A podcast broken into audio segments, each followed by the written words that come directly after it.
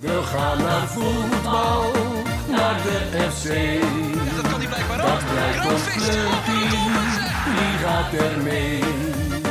Is tegen Telstar of Helmond Sport. Start, en het is 2-0. Juichen wij, dat is Groningen scoort. Juichen wij, dat is FC Groningen weer scoort.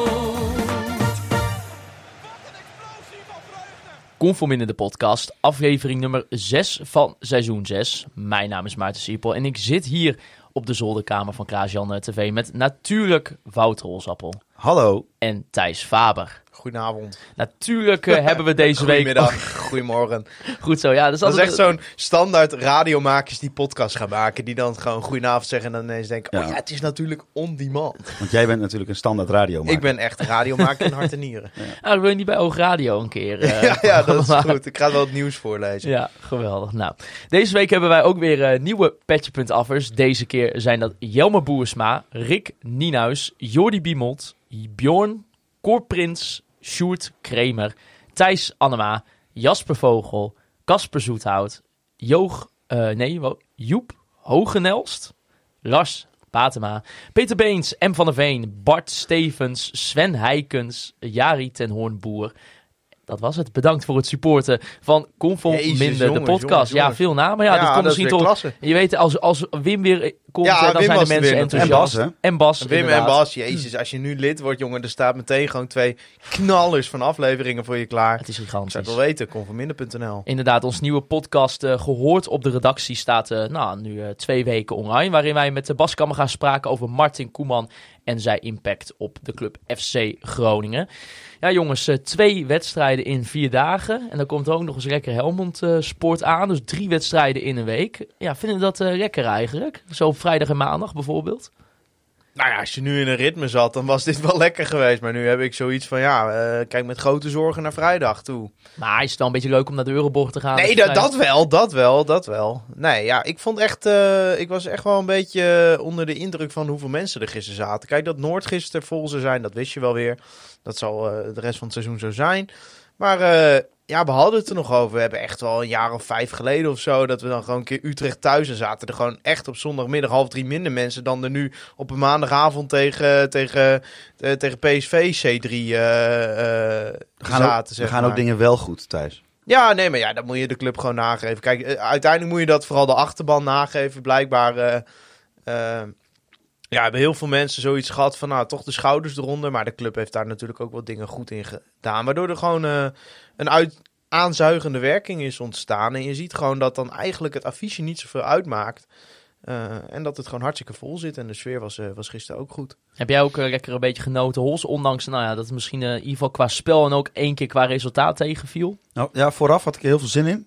In allebei de wedstrijden, ook dat het kort op elkaar zat. Maar ik had er tussendoor nog een klein feestje. En die zorgde er wel voor dat ik bij de tweede wedstrijd iets minder zin had om erheen te gaan. Ja, je was nog een beetje moe. Ik was moe. Nog een klein beetje. Ja, ik ben ook al ouder dan 30, dus dan...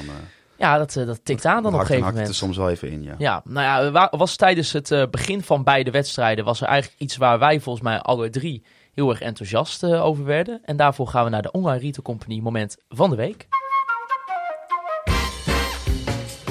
Het Online Retail Company moment van de week.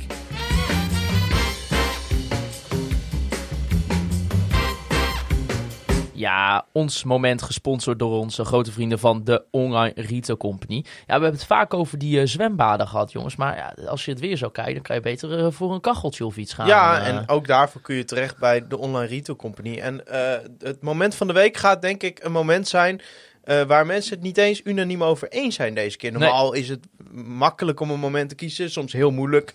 Soms is het ook heel makkelijk om geen moment te kiezen.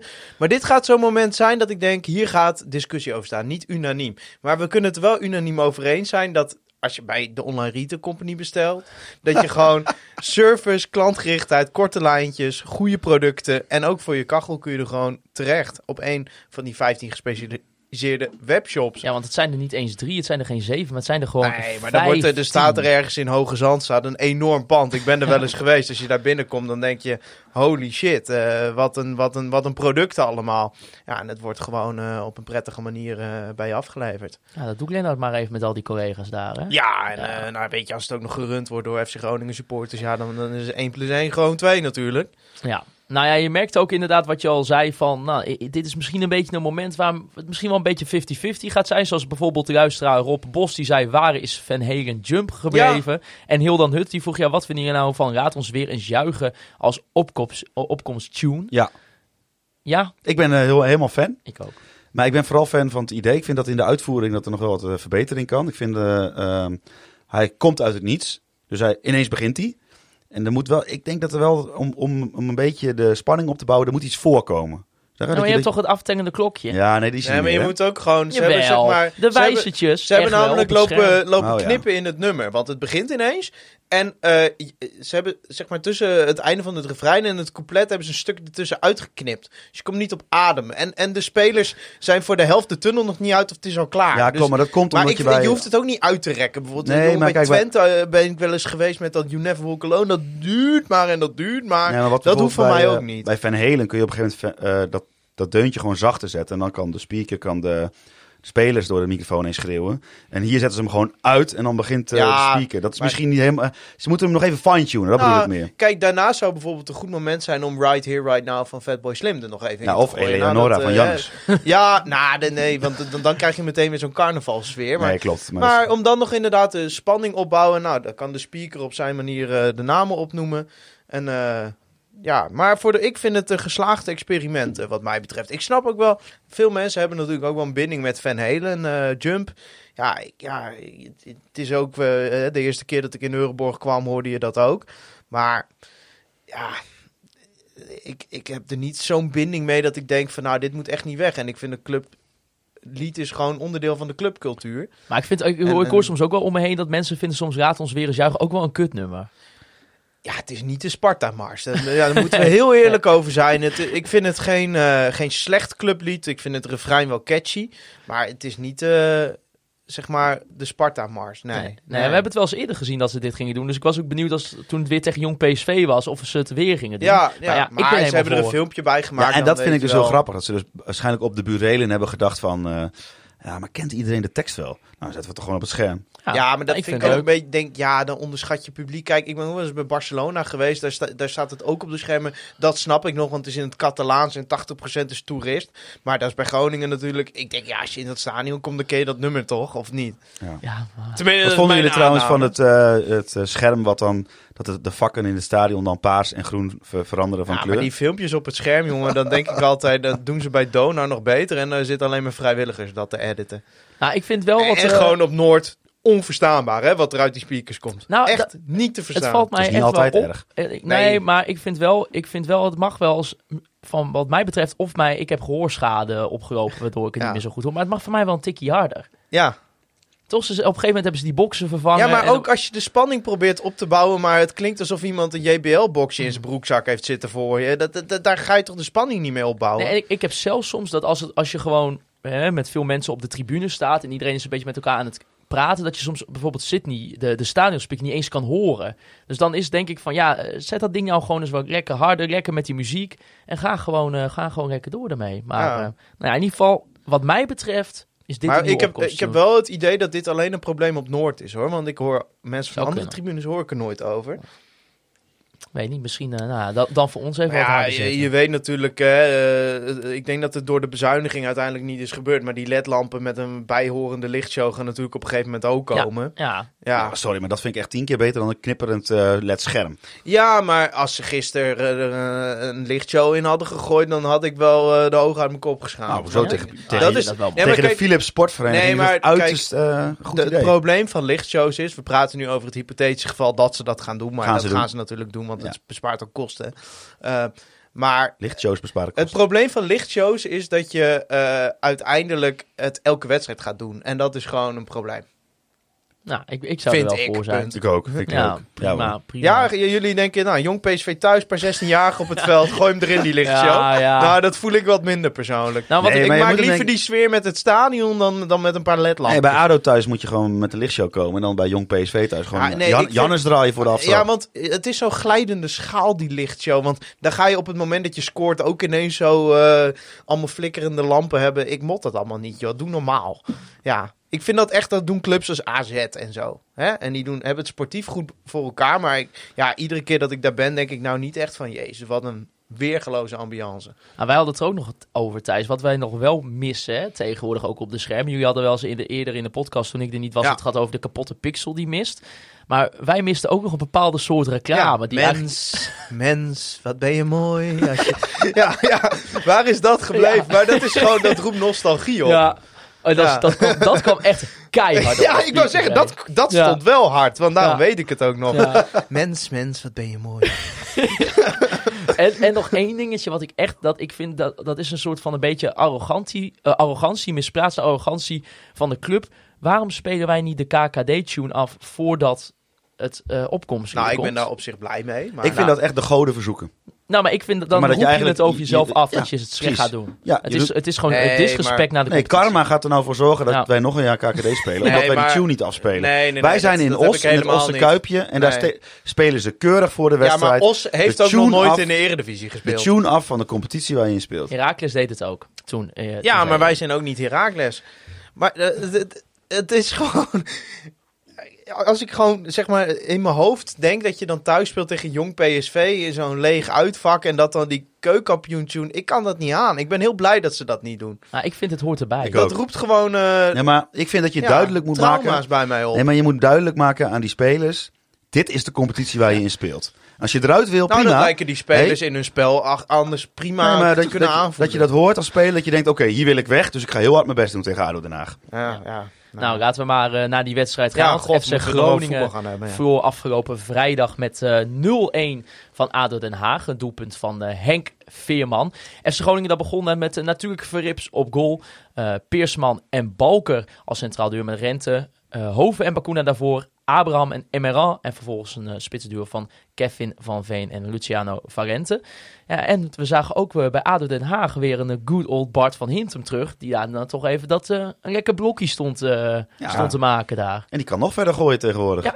Ja, dat vind ik mooi. Dat je eigenlijk... het is geen wereldverdediger. Daar kunnen we denk ik eerlijk over zijn. Maar hij weet toch... Hij heeft een soort van die volwassenheid over zich. Of dat respect dat hij elke keer die voorzet mag doen met die ingooi. Ja, maar als je iemand hebt die zo ongelooflijk ver kan gooien, dan dat is gewoon een wapen. Ja, dus, die wedstrijd. Dat was waarschijnlijk je volgende vraag. Zeker. Ik maak echt heel erg zorgen. Het is aan de bal zo verschrikkelijk slecht. Het is echt... Het probleem is, zeg maar, toen Lukkien ging naar Groningen... en toen kwam allemaal volk uit Emmen op Twitter... en ook al mensen die je spreekt, die zeiden van... ja, en Lukkien, en dat is alleen maar balbezit... en daar zit geen diepgang in, weinig kansen creëren... En toen dacht ik altijd, jullie zijn gewoon gefrustreerd dat hij weggaat. En eigenlijk iedere wedstrijd denk ik weer van... ze hebben gelijk ook in dat Emmen.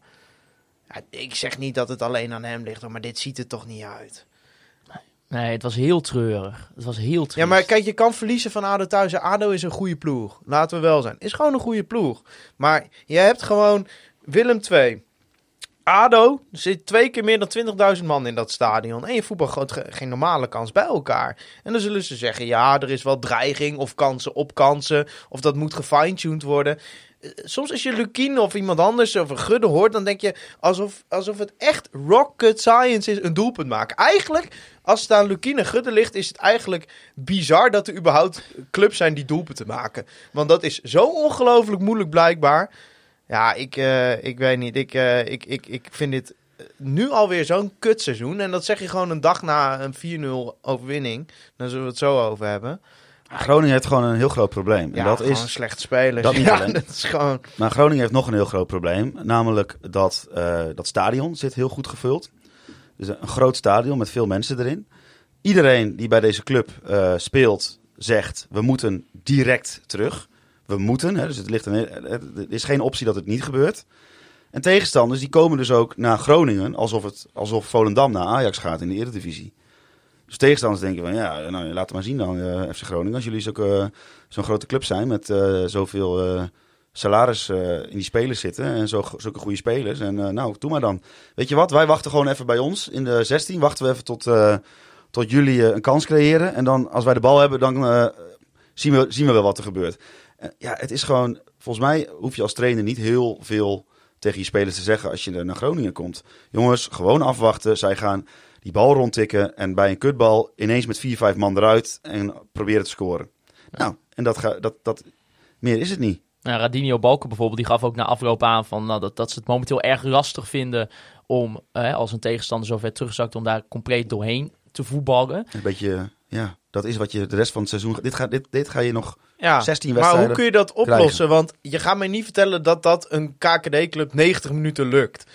Maar op het moment dat Groningen een keer in de omschakeling kan toeslaan, dan gaat het veel te traag. Of dan is de paas niet nauwkeurig. Of dan lopen spelers elkaar in de weg. Of dan is er een keer een opening en dan wordt er niet een vroege voorzet gegeven, maar weer afgewacht totdat de bek eroverheen komt. En dan staat weer die hele 16 vol. Ja, maar om de vergelijking door te trekken, ik denk op dit moment in de Eredivisie dat PSV de te kloppen ploeg is. Als jij nu als Volendam naar PSV gaat en je gaat voor je eigen 16 liggen, ja, PSV speelt daar makkelijk doorheen. Ja, maar dat was toch, jongen, die vergelijking stopt omdat Groningen niet de spelers heeft van een kwaliteitsverschil van een topclub in de Eredivisie en de rest. Ja, Groningen heeft namelijk een spelersgroep die gewoon oké is in de KKD, maar niet uitzonderlijk. Als je gewoon naar afgelopen zomer kijkt, het allerraarste vindt eigenlijk, je wist, dat hebben ze 100 keer uitgesproken, doelpunten nodig. Het is al 1,5 jaar een probleem. Onder Danny Buijs was het een probleem. Onder Wormuth was het een probleem. Onder Van der Reden waren er wel meer problemen. Maar was het ook een probleem. We scoorden niet. Deden we niet. En wat haal je deze zomer? Je had de spits die in principe wel goals kan maken, maar wel aanvoer nodig heeft. Dat is niet echt iemand die een kans zelf creëert. En een rechtsbuiten waarvan je nog maar moet zien of het wat wordt. Heel grillig.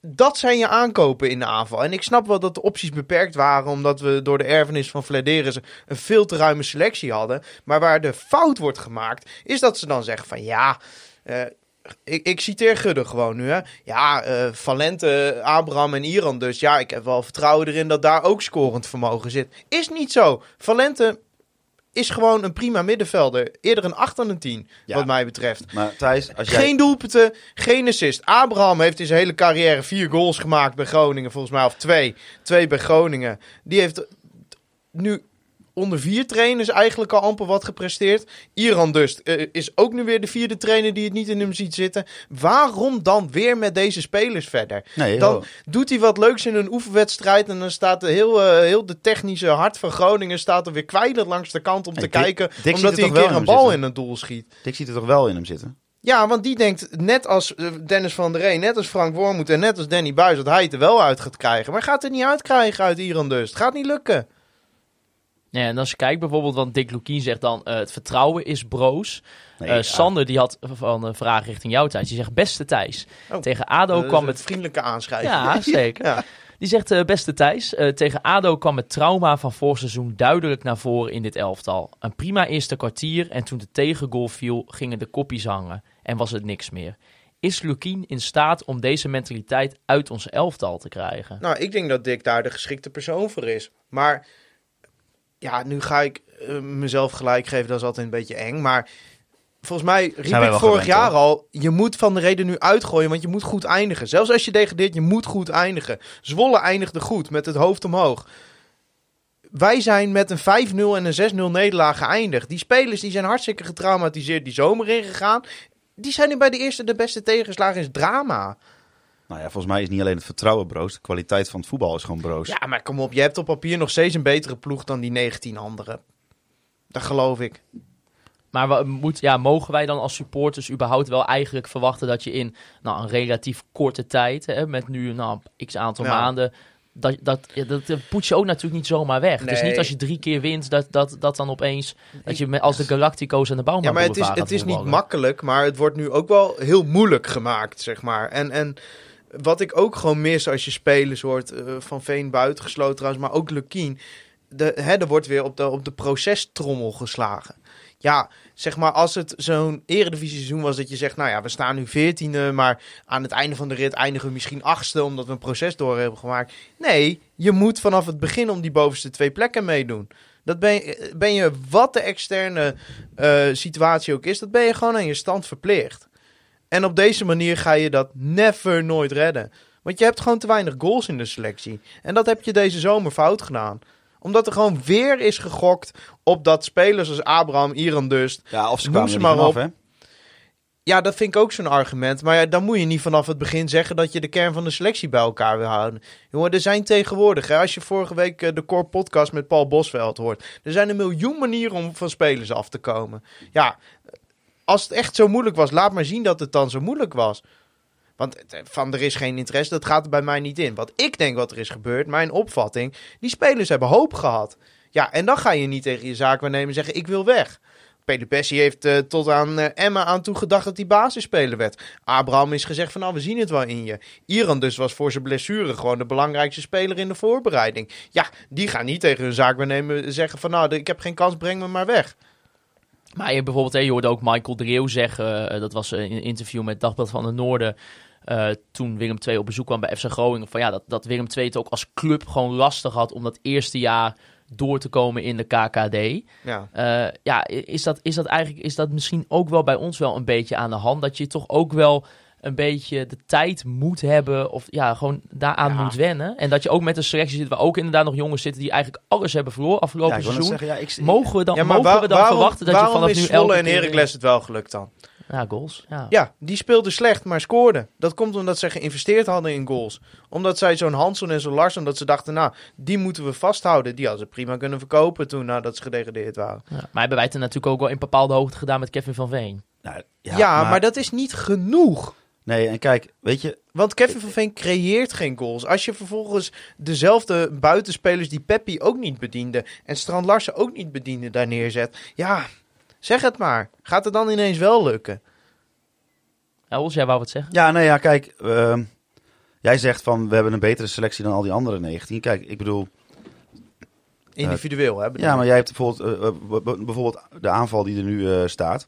Is een gast uit Manchester. Ja, die heeft met het eerste van Manchester meegetraind. Ja. Heeft nog nooit een volwaardige competitie gespeeld. Nee, die speelt voor het eerst betaald voetbal ongeveer. Precies. Abraham speelt er nu. Die heeft nog nooit een lange reeks wedstrijden achter elkaar op een constant niveau gespeeld. Iran Dust heeft dat sinds zijn komst naar Groningen nog nooit gedaan. Touré, hartstikke getalenteerd. Je ziet aan hem, sterke jongen, goed schot. Is net gedebuteerd. Ja. Luciano Valente. Het tweede seizoen zelf kwam hij er een beetje bij. Heeft nog nooit een heel seizoen op het hoogste niveau constant gespeeld. Ik kan wel doorgaan, hoor. Ja, maar dat is dan toch... Dus jij kan wel zeggen dat deze selectie beter is dan al die andere 19. Ja, maar het probleem van heel veel spelers in deze selectie is... en dat geldt ook voor Isaac Mehta bijvoorbeeld... dat ze juist alles nog te bewijzen hebben. En dat er maar een paar jongens zijn die al ergens anders hebben laten zien... dat ze dat op een langere tijd kunnen. En ik zeg dus niet dat Valente niet goed genoeg is. Ik zeg, hij heeft nog nooit op een heel seizoen... bij een betaald voetbalclub een jaar gespeeld. Daar heb je er gewoon te veel van. Maar mogen we dan überhaupt... moeten wij misschien dan als supporters ook wel een beetje onze verwachtingen... Ja, eigenlijk hadden we dat niet al misschien van tevoren moeten temperen. Dat kan toch niet? Je hebt 2 miljoen in die selectie geïnvesteerd deze zomer. Dat is voor een KKD-club ongelooflijk. Je hebt mensen op de loonlijst staan in die selectie. Dat wordt nergens in de KKD betaald. Ja, misschien een hoge uitzondering een keer. Zo'n Verheid. Maar... dan kun je toch niet zeggen, maar met playoffs gaan we ook akkoord. Zo werkt het niet. Maar ja, als jij met dezelfde kneuzen, om het daar even zo te zeggen, doorgaat... die vorig seizoen met 18 punten kansloos uit de Eredivisie zijn gedegradeerd... als je daar de kern van tot de laatste 2 weken van de voorbereiding allemaal vasthoudt... ja, dan vind ik het niet gek dat die mentaliteiten niet uit te halen... en dan Dick kan ook niet toveren. Nee, dus in hoeverre valt Dick tot nu toe wat te verwijten, vind je? Nou ja, ik had wel gehoopt dat het ontwikkelen van dat aanvalsplan wel wat sneller was gegaan. Want ja, kun je dat nou echt op mentaliteit wegzetten? Kijk, het kan natuurlijk zijn dat er een heel goed plan is wat niet wordt uitgevoerd. Maar ik heb toch ook wel vaak een beetje het idee dat spelers ook niet weten wat ze moeten. Nou ja, kijk, ik kijk niet heel veel voetbal meer sinds dat het vorig jaar zo slecht ging. Had ik gewoon geen zin in. Zoals Champions League en zo kijk ik sowieso nooit. Maar heel af en toe wil ik nog wel eens een eredivisiewedstrijdje aanzetten. Dit weekend eerst Ado Den Haag Groningen gezien in het stadion. En toen ging ik naar PEC Zwolle tegen Go Ahead Eagles kijken. En daar zie je gewoon, dat is echt onderkant, semi-onderkant Eredivisie. Nou, Go Ahead is wel echt middenmoot nu hoor. Middenmoot, in ieder geval gewoon, dat zijn niet de topclubs in de Eredivisie, maar wel gewoon prima Eredivisieclubs. Een beetje tegen de onderkant aan. En daar gaan gewoon al die basisdingen van een speler, natuurlijk gaat ook wel eens wat fout, maar over het algemeen gaat daar iemand inspelen, opendraaien, doorpassen. Gaat gewoon op een veel hoger niveau dan bij FC Groningen. Maar ik zie Bakuna dat gisteren 4 keer fout doen. Ik zie Peersman dat 8 keer fout doen. Komt dat echt door hun? Ja, ga me toch niet vertellen dat zij dat niet kunnen? Nou ja, er is iets ongrijpbaars in die samenstelling van en in dat stadion en in dat shirt. Lijkt wel inderdaad... Wat Wim zei, hè? Als je een FC Groningen shirt aantrekt, dan kunnen ze er niks meer van. Nou ja, we kunnen wel gelijk even doorgaan. Inderdaad, daar de overwinning dan op Jong PSV. 4-0, doelpunten van Mehta, Kevin van Veen, Pauwels, Abraham en Radinho Balker. Ik zag er nog op een artikel staan bij RTV Noord dat Groningen zich prima heeft herpakt van de nederlaag van vrijdag tegen Ado Den Haag. Ik denk dat jij, Thijs, daar een beetje iets genuanceerder naar kijkt. Ik vond het echt een verschrikking. Kijk, het is in een heleboel opzichten een verschrikking. Ten eerste, ja, ik heb de gok gewaagd om er op Twitter mijn mening over te uiten. Maar die belofte elftallen, wat een... Ja. Nee, maar kijk, dit is juist het moment dat we ons hier tegen moeten uitspreken. Want het is nu in ons voordeel geweest. Maar dit kan toch niet? Waar speel je nou tegen? Het feit dat PSV voor een ongrijpbaar jeugdtoernooi waar niks aan status aan verleend wordt... prevaleert boven betaald voetbal in een stadion met 20.000 man... zou al reden moeten zijn om Jong PSV per direct uit die competitie te zetten. Doe maar niet trouwens, want dan worden onze punten afgepakt. Maar... Iemand zei dat er al iemand in de basis stond die jonger is dan de Euroborg. Ja, nee, maar dit kan toch niet? Kijk, ik denk dat het allemaal talentvolle spelers waren... maar dit heeft toch niks met betaald voetbal te maken? Nee. Toch wil je grote delen van de wedstrijd. Dat was een verschrikking. Gewoon überhaupt belofte elftallen. Maar bijvoorbeeld je ziet dat bij een Jong Utrecht. Gewoon met een vaste selectie. Dan is het... Ja, dat vind ik nog steeds niet top qua ambiance. Maar dan vind ik het in ieder geval nog eerlijk. Want dit is toch tegenover Emmen, Roda, VVV. Zeg maar tegen die clubs die meedoen. Is dat toch niet eerlijk dat zij volgende week ineens... potentieel Babadi, Bakayoko voor hun neus hebben... terwijl wij nu met de C3 te maken hadden, zeg maar. Dat kun je toch niet uitleggen? Nou, dat was een verschrikking. En toen begon Groningen aan die wedstrijd. Nou, echt waar. Ik wist niet wat ik zag die eerste 10 minuten. Ik kon het eigenlijk niet geloven hoe slecht het was. Je bent gewoon weggetikt door een stel kleuters. Je had ook iedereen om zich heen. Er werd gelukkig wel gewoon wel gezongen. Ja. Op een gegeven moment, na 10 minuten, keken we elkaar ook allemaal een beetje aan van... Ja, wat gebeurt hier? Nou, er waren wel 3 momenten dat ik echt daar, als hij hem nou breed geeft, maakt PSV gewoon de 1-0. Ah. Ja, en dan daarna scoor je 4 keer. Ja, het is heel raar. Het is bijna arrogant om na een 4-0... overwinning, maar de tegenstand was van zo'n... Dat was zo naïef. Ze waren niet slecht, maar ja, dan kom je al met 16-jarigen en dan ga je met 2 hoge backs spelen, waardoor zeg maar, je Groningen ineens ruimte geeft. Ja, geweldig. Ja. Ik vind het dan mooi dat je hoort dan Dick Lukkien zeggen van aanvalspatronen. Je kunt er geen conclusie op trekken. Nee, maar dan kijk je naar die gasten van Jong PSV die in deze samenstelling nog nooit hebben gespeeld.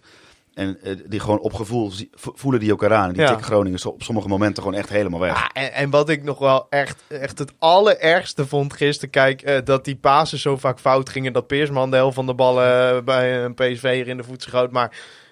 we hebben gewoon 90 minuten geen 1 keer normaal druk kunnen zetten. Op gewoon 16-jarige spelers. Ja, dat is echt ongelooflijk. Ja, het is inderdaad ook zo gek. Ja, maar dat is gewoon echt de technische staf aan te rekenen. Want dat was tegen ADO ook zo. Kijk, ADO begon natuurlijk met 5 achterop. Ja, daar hebben we gewoon 90 minuten geen antwoord op gehad. Ja, dat is echt gênant.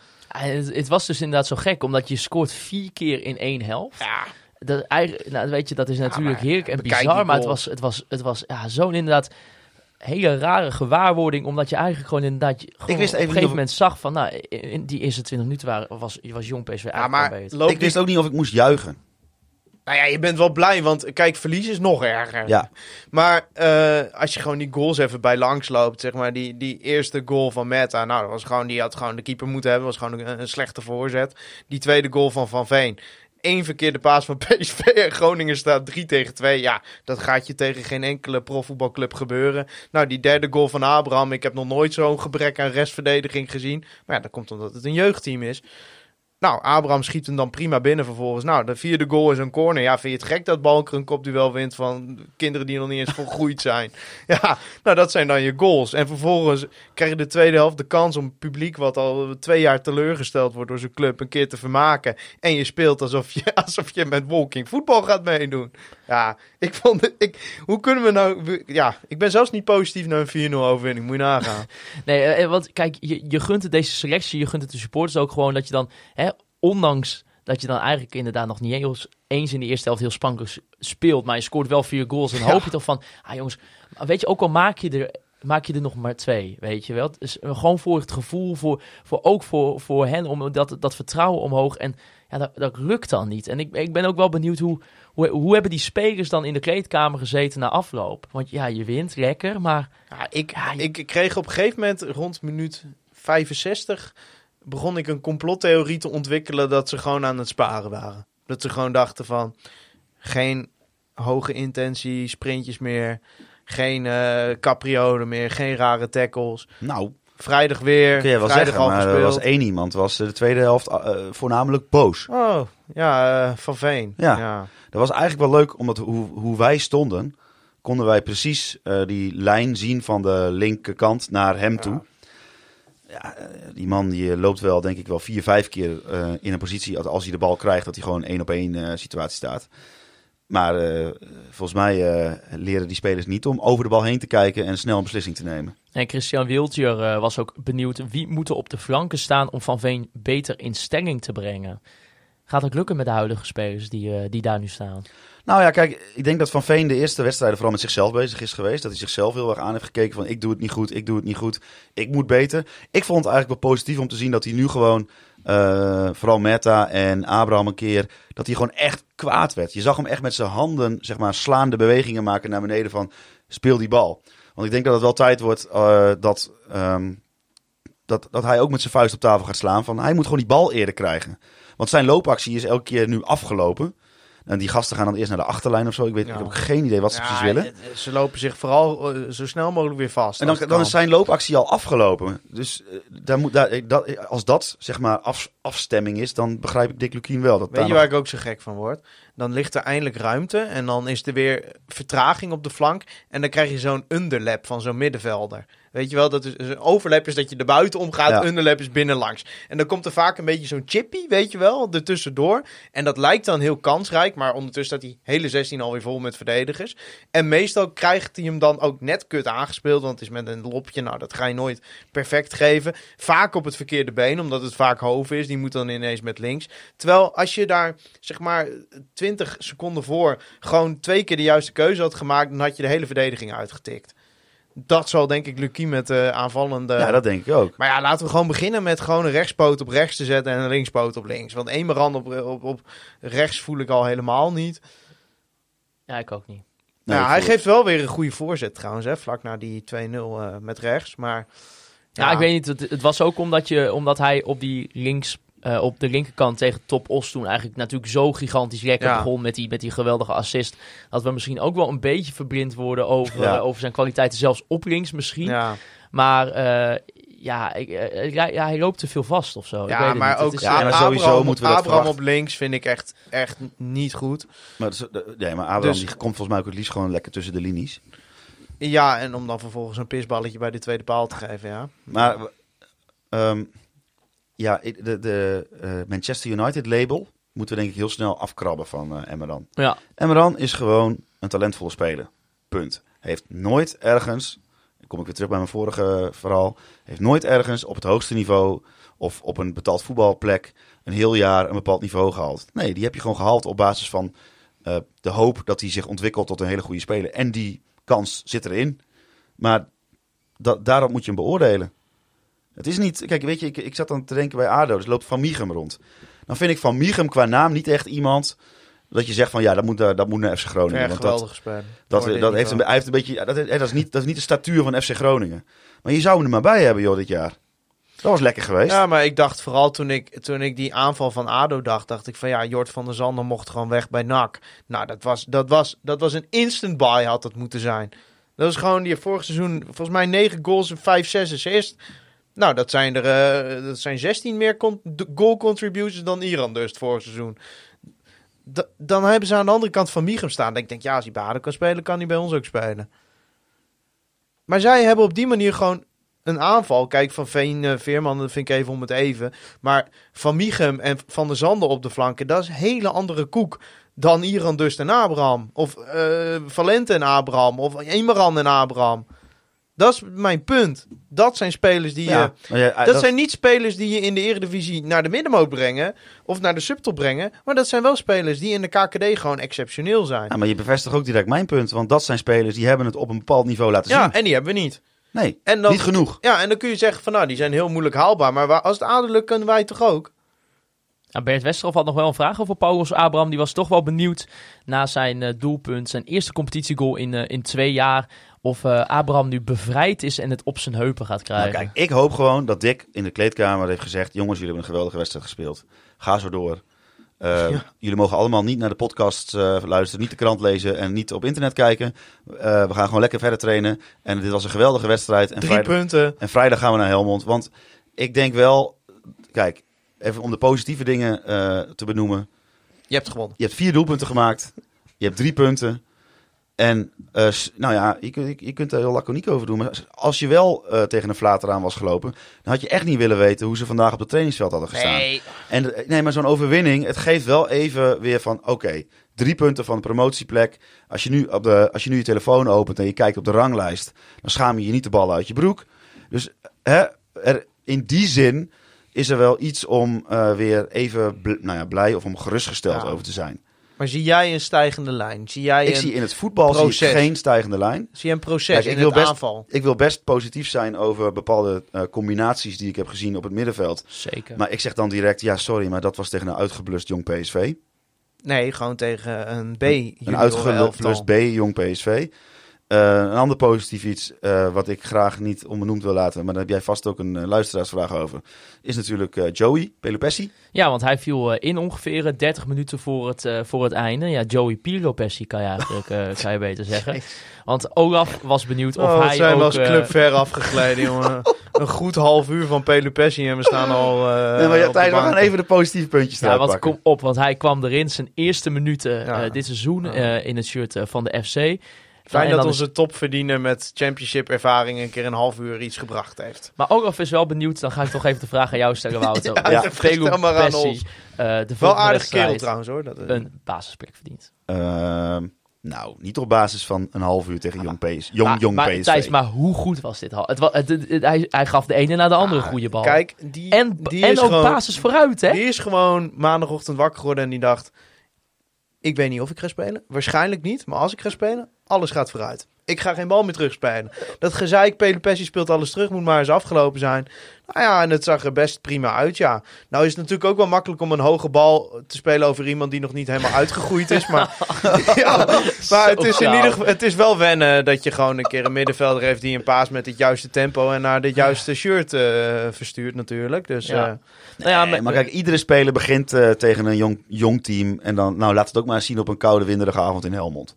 Ja, ik serieuze noot. Ik zeg natuurlijk al langer... Kijk, er wordt wel heel erg gedaan alsof die gast er helemaal niks van kan, zeg maar. Want nou ja, hij mag dan warm lopen, maar volgens mij... kijk, als hij speelde, was hij gewoon oké. En ook niet meer dan dat. En ik snap wel dat Lukkien wat meer voetbal wil en daarom voor Pelupessy gaat. Maar ja, dat is ook wel een beetje hypocriet als je achterin voor Peersman en Balker blijft gaan trouwens. Maar dat is een ander verhaal. Maar ja, zo slecht is hij natuurlijk ook gewoon niet. Dus kijk, Vladeris was natuurlijk een hele slechte technisch directeur, maar hij was ook niet gek. Nee. Dan laten we het even dan hebben over een andere middenvelder. Dat is Leandro Bakuna. Ja. André van Hoek die is benieuwd. Ja, wat vinden jullie tot nu toe van Bakuna? Ik vond hem er een beetje erbij shocken. En ik had eigenlijk er wel veel meer van hem verwacht momenteel. Ja, ik denk, ons ook op, het is veel mogen en weinig moeten. Ja. Dus ik vind het nog steeds een van de beste spelers. En ik vind ook dat hij op 80% maakt hij weinig foute keuzes. En doet hij gewoon veel prima dingen.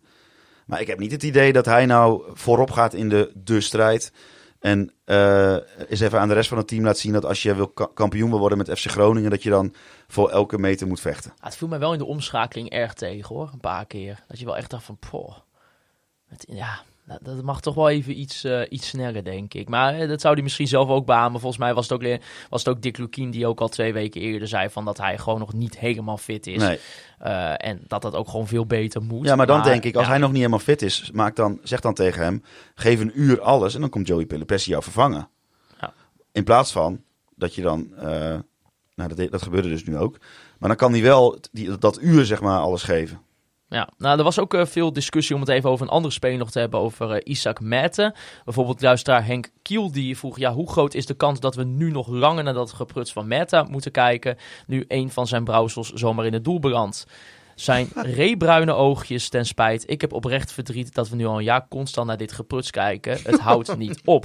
Nou ja, waren andere luisteraars, die waren dat eigenlijk helemaal niet met hem eens. Ja, nou ja, andere luisteraars waren het helemaal niet met hem eens. Bijvoorbeeld Jente en Damien, die laten dan weten dat hij voetballend en verdedigend wel echt vooruit aan het gaan is. Hoe kijken jullie daarnaar? Ja, ik moet heel erg mijn best doen om hier niet heel cynisch over te doen. Maar aanvallend draagt hij wel wat bij. Ja, toch? Ja, maar dat is toch zo. Hij struikelt ook nog wel eens over een bal heen. Ook nog wel vaker dan eens. Maar... Nou ja, hij is de speler gisteren, want wij hebben even wat data van Michiel Jongsma gekregen, die wel even de meeste kansen creëerde voor FC Groningen. Nou, handen op elkaar, geweldig. Ja, nou, maar je moet wel zeggen, je ziet wel in die zin bij hem een stijgende lijn, dat ik wel vind dat wat hij aanvallend enigszins brengt, dat wel echt al anders is dan voor het probleem seizoen. Van Isaac Mehta is, je hebt zeg maar het achterste gedeelte van het veld waar je moet verdedigen, daar is hij niet zo heel goed. En je hebt het voorste gedeelte van het veld en daar moet je doelpunten maken. Daar is hij ook niet zo heel goed. Maar in dat gedeelte daartussen is hij denk ik uitzonderlijk goed. Nou, maar dat meen ik echt. Ik vind dat in die zin zit daar wel, vind ik, ontwikkeling in. Ja, als hij nou ook nog eens die andere 2 dingen ontwikkelt, dan hebben we er echt aan. Ben ik te positief thuis? Nee, ik vind het heel goed. Ik denk dat hij voor de keukenkampioen-divisie een goede back is. Maar dan moet je hem, als je promoveert, verkopen aan Telstar of zo. Nou, Tijma Broksel, die kwam er ook in. Ik vind het niet 1,2 miljoen waard in ieder geval. Ook nu nog niet. Het is nu een belangrijke speler. Maar je gaat me niet vertellen dat je dit niet kan opleiden, zeg maar. Dan die wil ik je nog wel geven, die 1,2 miljoen als goed argument, hè? Ja, jawel. Goed argument. Ja, maar kijk, daar kan die gozer niks aan doen. En hij is vandaag 22 geworden, dat is ook nog niet zo oud. Maar ik denk niet dat dit ooit een goede back gaat worden. Dat is het meer gewoon, weet je. Ik kan maximaal een beetje Django Warmerdam worden. Nou, die komt prima mee. Nou, helemaal mooi. Tijma Broksel, die viel dan ook nog in. Piet van Vliet was benieuwd, verdient Broksel niet een basisplaats na het povere spel van Marvin Peersman? Nou, ik dacht vooral op een gegeven moment tegen Ado. Ado deed echt helemaal niks meer, hè? Die dachten gewoon echt in die tweede helft van, ja, ze komen er toch niet door. Maar, dus wij blijven gewoon lekker ongelijk op onze eigen helft. En op dat moment denk ik wel, waarom breng je dan niet Tijma Broksel? Want je komt zelden meer in echt verdedigende fysieke duels, waar een beetje niet zijn sterkte zit op dit moment. Want hij ook nog een beetje moet ontwikkelen. Maar hij is aan de bal wel gewoon veel beter, vind ik, dan de 2 centrale verdedigers die er staan. Dus dan krijg je op het moment dat je achter staat en de tegenstander toch niks meer doet, kun je daar beter iemand hebben staan die voetballend veel meer kan brengen. Dan heb je veel meer voetbal van achteruit. En ik snapte dat gewoon niet. Want Balker, Dus, ik snap echt wel dat je tegen Henk Veerman een beetje oppast met Tijma Broksel tegen Henk Veerman zetten. Maar ja, in die tweede helft was er helemaal geen sprake meer van Henk Veerman. Ik vind het bij Balker wel opvallend dat hij in korte tijd van de budget Virgil van Dijk in de budget Kasper Larsen is veranderd. Want het is, dat valt me echt niet mee. Hoe die zich soms in de ruimte laat kloppen door gewoon keukenkampioen-divisie spelers, Ja, dat is niet zo gek, want hij speelt in de keukenkampioen-divisie. Ja, maar we dachten toch vorig jaar dat een hele goede verdediger was.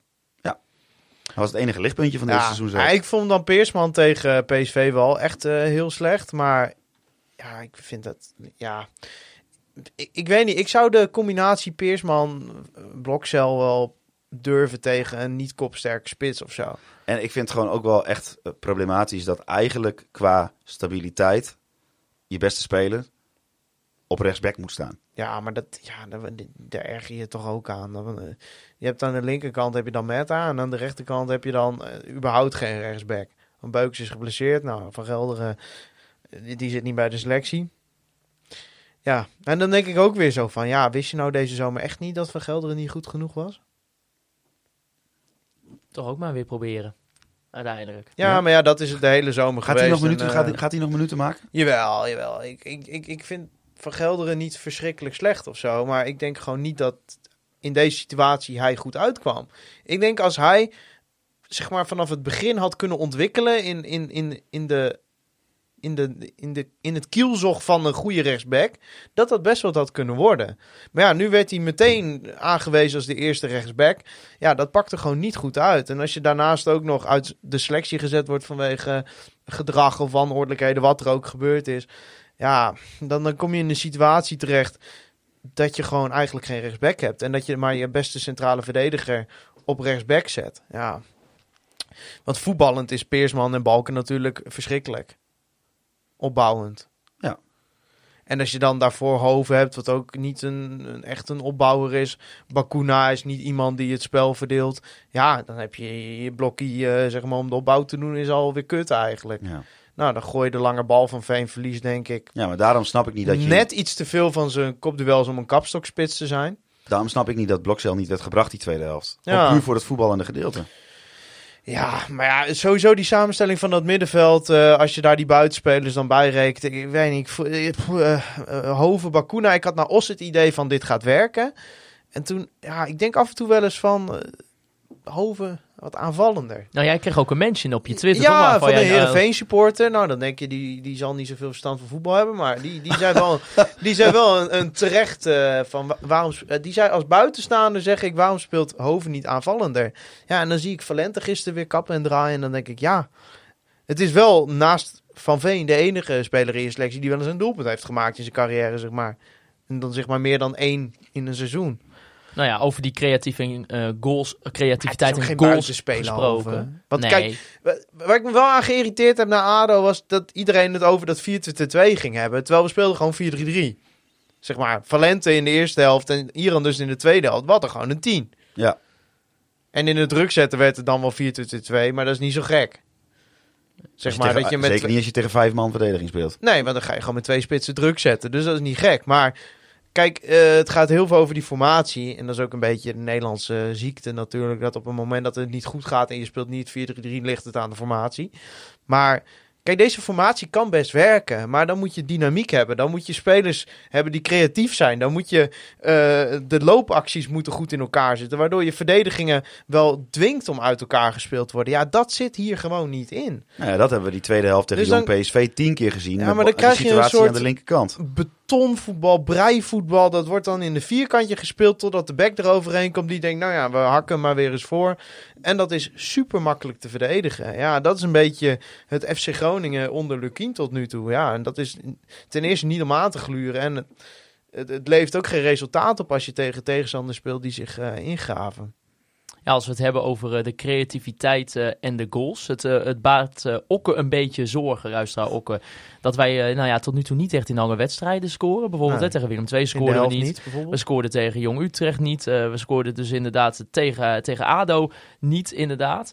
En daar was Sander, die zegt nog, ja, mooi mannen tegen Jong PSV scoorden dan wel 4. Maar dit gebeurt louter door een verdediging die zo lek is als een mandje. Of ballen die zij zelf weggeven. Er is nog steeds geen creativiteit. Hoe lossen we dit op met de komende wedstrijden in het vooruitzicht? We kijken even jou aan, Thijs. Want, ik ben toch wel voor om 4-2-3-1 te gaan spelen met 2 gewoon echt klassieke buitenspelers eigenlijk. Kijk, nu je Abraham een beetje in een ritme hebt, Emeran, zou ik gewoon Emeran op de linkerkant, Abraham op de rechterkant, Van Veen in de spits. Zo moeilijk hoeft het toch niet te zijn. Nou, zet je op 10, zet je wat mij betreft Hoven neer, Valente neer, Iran dus neer. Het is hem allemaal om het even. Maar dan heb je in ieder geval gewoon iets waar je mee uit de voeten kan. Want kijk, 4-2-2 kan werken. Ik ga het hele verhaal niet nog een keer afsteken. Maar we moeten toch wel voorzichtig tot de conclusie komen dat het in deze groep wel lastig gaat. En als je gewoon met buitenspelers speelt die gewoon de 1-2 aangaan met zo'n 10... of met Hoven die doorschuift, ja, dan hoeft het volgens mij ook allemaal niet zo verschrikkelijk moeilijk te zijn. Nee, nou ja, en wat ik nog wel dus ik zeg niet dat 4-3-3 de heilige graal is, maar ik zou het gewoon op dit moment het beste vinden. Ik zou het nog een paar wedstrijden zo laten staan. Nou, ik geloof wel in 4-2-2 namelijk. Nou, dan gaan we daar toch gewoon lekker mee door. Nee, want ik zou nu dus in 4-2-3-1 gaan spelen. Nee, ik zou het gewoon eerst maar eens een keer... Maar Lukkien doet niet informaties, hè? Doet daar spelprincipes. Nee, ik zou eerst maar eens een keer gewoon dit gewoon even een paar wedstrijden laten staan. Ja? Ja. Gaat lekker tot nu toe. Ja, maar als je begint met wisselen, dan stop je niet meer. Dat hebben we vorig jaar ook gezien. Dat is mij heel slecht bevallen. Geef maar zo'n Abraham, oké, die maakt echt, ja, die laat ballen van zijn voeten stuiteren. Dat ik denk van, dat doe ik zelfs niet, terwijl ik echt niet kan voetballen.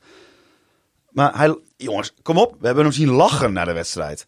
Nou, dat heb ik echt 2 jaar niet gezien. Nee, Hols, laat het nou even. Helmond Sport is ook geen hoogvlieger. Die gaan proberen thuis. Die gaan proberen thuis die duizenden supporters gaan ze proberen te vermaken. De braak moet op de bank. Hè? Met oogstrelend voetbal. Dus dan krijg je iets meer ruimte als tegen ADO thuis. De hand tegen ADO thuis. Laat het nou even staan. En laat Dick ook even wat vertrouwen uitspreken in wat jongens. Trust the process, Thijs Faber. Ja, ik ben het helemaal eens, Hols. Dit is echt de periode waar je gewoon moet experimenteren en hopen op het beste. Nee, dat is echt een goed idee. Juist niet. Daarom laten staan. Ja, laten staan. En nu heeft Mehta weer op zijn kloten gekregen van Veen. Het werkt al 6 wedstrijden niet. Laten we ermee doorgaan. Die gaat de volgende wedstrijd gaat die ballen wel eerder geven. En mag ik Einstein er weer in gooien? En als je doet wat je deed, krijg je wat je kreeg. Ja. Nou ja, dan gaan we tegen Helmond weer de bal rondspelen totdat Rente hem bij de keeper in de handen schiet. Ja, dat is prima, toch? Wat vermoeiend, hè, met die jongens soms, Hols. Ja, want jij vindt het allemaal goed gaan, Maarten. Nou, ik heb jou voor het eerst negatief gehoord dit weekend. Ja, dan wil ik je wel onder de bus gooien. Nou ja, ik heb er wel weer vertrouwen in. En uiteindelijk slapen we het veel met deze jongen. Ja. Ik moet wel zeggen, trouwens, als we dan winnen, hè, ook al is het 4-0 tegen de onder 11 van PSV... Geen muziek afspelen na afloop of zo snel. De sfeer zat er zo lekker in. Ja. En dan komt er weer zo'n nietszeggend nummer tussendoor. Ja, nee, wacht daar even een minuutje mee. Ja, iets langer gewoon. Minuutje, inderdaad. 2. Soms vraag ik me echt af waar die stadions DJ mee bezig is. Ja, ik weet het niet. Maar wacht wel, want er was zo'n mooie sfeer op Noord. Dat ik denk van ga nou niet weer een top 40 muziekje draaien. Of een Chesto-tune. Ik weet het niet. Doe het gewoon even niet. Maar Hols, Rijnschelde, want ik weet het antwoord op deze vragen, weet ik eigenlijk wel van Thijs. Dat proef je door zo'n hele podcast wel heen. Maar Rijnschelde is dan toch nog wel benieuwd, even richting jou, wat jouw gevoel dan is na deze 2 luik. Nou ja, wat ik net zei, laten we het aan de positieve kant bekijken. Ja, joh. Open je telefoon, klik je op de Flashcore app gebruik ik daarvoor. Klik je op de Keukenkampioen-divisie, op de stand, dan... schaam je niet de ogen uit de kop. Had wel gekund. Dus dat wil ik graag meegeven. Keihard in de race voor de play-offs inderdaad. Dat is gewoon super. Nou ja, 3 punten van directe promotie thuis, Faber. Ja, en 3 punten van plek 15. Dat klopt. Zullen we gewoon die standen gewoon tot januari gewoon niet bijpakken? Nou, als hij maar uitkomt, pak ik hem want kijk, ik vind dat je niet op die dag koersen moet varen. Je moet kijken naar de lijn in het spel en dat is er niet. Thijs, jij bent heel erg van het naar het voetbal kijken, maar ik ben ook heel erg van het menselijke, dat weet je. Daar ben jij niet zo van. Jawel, maar ik probeer daar een balans in te vinden. Ik denk gewoon zo'n overwinning, dat doet wat met die jongens. Houd erop. Paulus Abraham heeft 2,5 jaar met zijn kin op zijn borst, is hij dat veld opgegaan en heeft gedacht... Paulus kan niet voetballen. En Paulus Abraham is vanmorgen dat trainingsveld opgegaan. Kin omhoog. Die eerste bal op zijn borst aangenomen. Klaarleggen met zijn knie. Geen idee, ik was er niet bij. In de kruising. En die denkt, aanstaande vrijdag schiet ik er 2 in. Nou, Hols, jongen. Als dat uitkomt, dan schud ik jou de hand erop. Maar ja, ik heb nog wat meer tijd nodig om te over... Zo, ik loop vast. Overtuigd te worden van de wederopstanding van Paulus Abraham. Ja, maar ik bedoel meer van... Ik vind het gewoon heerlijk eigenlijk, als het niet zo erg was, om te zien dat je gisteren weer met een linkerkant van 3,5 miljoen bij elkaar loopt. En dat je gewoon de hele tweede helft geen kans ermee bij elkaar speelt. Ik laat het zo zeggen, ik vind het helemaal terecht. Dat is FC Groningen. Dat hele team zou je eigenlijk... Die verdienen dat sfeertje op Noord eigenlijk helemaal niet qua spel. Nee, zeker niet. Maar laten we die jongens nou een soort van bubbeltje eromheen creëren. En met z'n allen doen alsof ze heel goed bezig zijn. Ja, nee, dat is een goed idee. Nee, maar... We hebben gezien wat die negatieve sfeer teweeg kan brengen vorig jaar. Ja, oké, maar Dus ja. Kijk, ze mogen niet naar deze podcast luisteren. Kijk, die gasten op het veld kunnen er natuurlijk niet zo heel veel aan doen dat ze daar bovenin gewoon niet voor elkaar krijgen om een gebalanceerde selectie neer te zetten. Maar ja, dat neemt niet weg dat een heleboel spelers gewoon basisdingen als gewoon druk zetten en een bal over 3 meter naar elkaar overspelen gewoon niet voor elkaar krijgen. Ja, maar als, zij dus dan mag je toch ook naar die spelers kijken? Zij zijn gaan slapen, ze zijn wakker geworden, ze weten alleen nog maar die 4 doelpunten. Ja, dat denk ik. Ja, nou ja, die hebben vanochtend een videoanalyse moeten kijken. Ik denk dat Dick geen videoanalyse gedaan heeft. Ik denk dat hij gewoon heeft gezegd, jongens, het was foutloos de wedstrijd. We gaan door naar vrijdag. Ja, je kon die spelers van PSV niet zien, hè? Die waren te klein op het scherm. Maar ik vraag me natuurlijk op... met zo'n hoge camera wordt dat... Maar even, on a more serious note. Ik vraag me dan wel oprecht af. Ga je nou na een 4-0 overwinning, terwijl je hebt eigenlijk wel een beetje die positieve flow heb je wel nodig. Ga je dan die hele wedstrijd nog met die selectie kapot analyseren met video's? Want dan heb je ze na een dag weer depressief. Nou, ik denk dat als je gisteren een beetje je best doet, dat je best een paar mooie combinaties eruit kan halen uit analyse. Zou je dat doen of zou je wel echt alle slechte punten? Nee, want je moet deze wedstrijd helemaal niet analyseren, want het zegt niks. Je hebt gewoon 3 punten, dat is mooi, klaar, nooit meer over nadenken. En hopelijk nooit meer tegen Jong PSV spelen. Thijs, jij gaat aanstaande vrijdag richting Helmond. Ja. Dat met veel vertrouwen, zoals jullie gemerkt hebben. Met de pendelbus ook voor een deel. Ja, dat zal moeten, hè? Ja. We mogen weer naar Ravenstein. Dat is inmiddels een bekende plek aan het worden. Ja. Daar waren we voor Topos ook. Daar mogen we de bolide parkeren. En dan mogen wij onszelf in de panelbus voegen. Ja, kijk je al een beetje uit naar een wedstrijdje op de braak?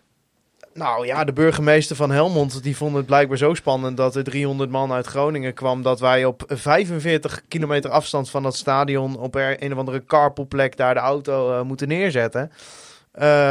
Ja, dat is denk ik alleen maar omdat die braak gaat kolken vrijdag. Het is wel het laatste seizoen hè, van de braak. Ja, het gaat weg. Ja, nieuw stadion. Die krijgen een leuk stadion, moet ik zeggen. Nee, ik heb er wel zin in, want ik ben er nog nooit geweest. Nee, ja, ik Helmond Sport is toch altijd een beetje zo'n club dat je denkt, ja, dat bestaat ook. Inderdaad. Je hebt er natuurlijk in de beker tegen gespeeld. Wie weet het nog, vorig jaar. 4-0, ja. God. Ja, die zou je eigenlijk alweer inderdaad helemaal als we dat zouden kunnen evenaren, dan ben ik tevreden. Maar ik vind Helmond best een leuke ploeg. We hebben best wel wat geïnvesteerd de afgelopen jaren. Duurste seizoenkaarten van de KKD. Nou, dat is in de aantallen ook terug te zien, maar...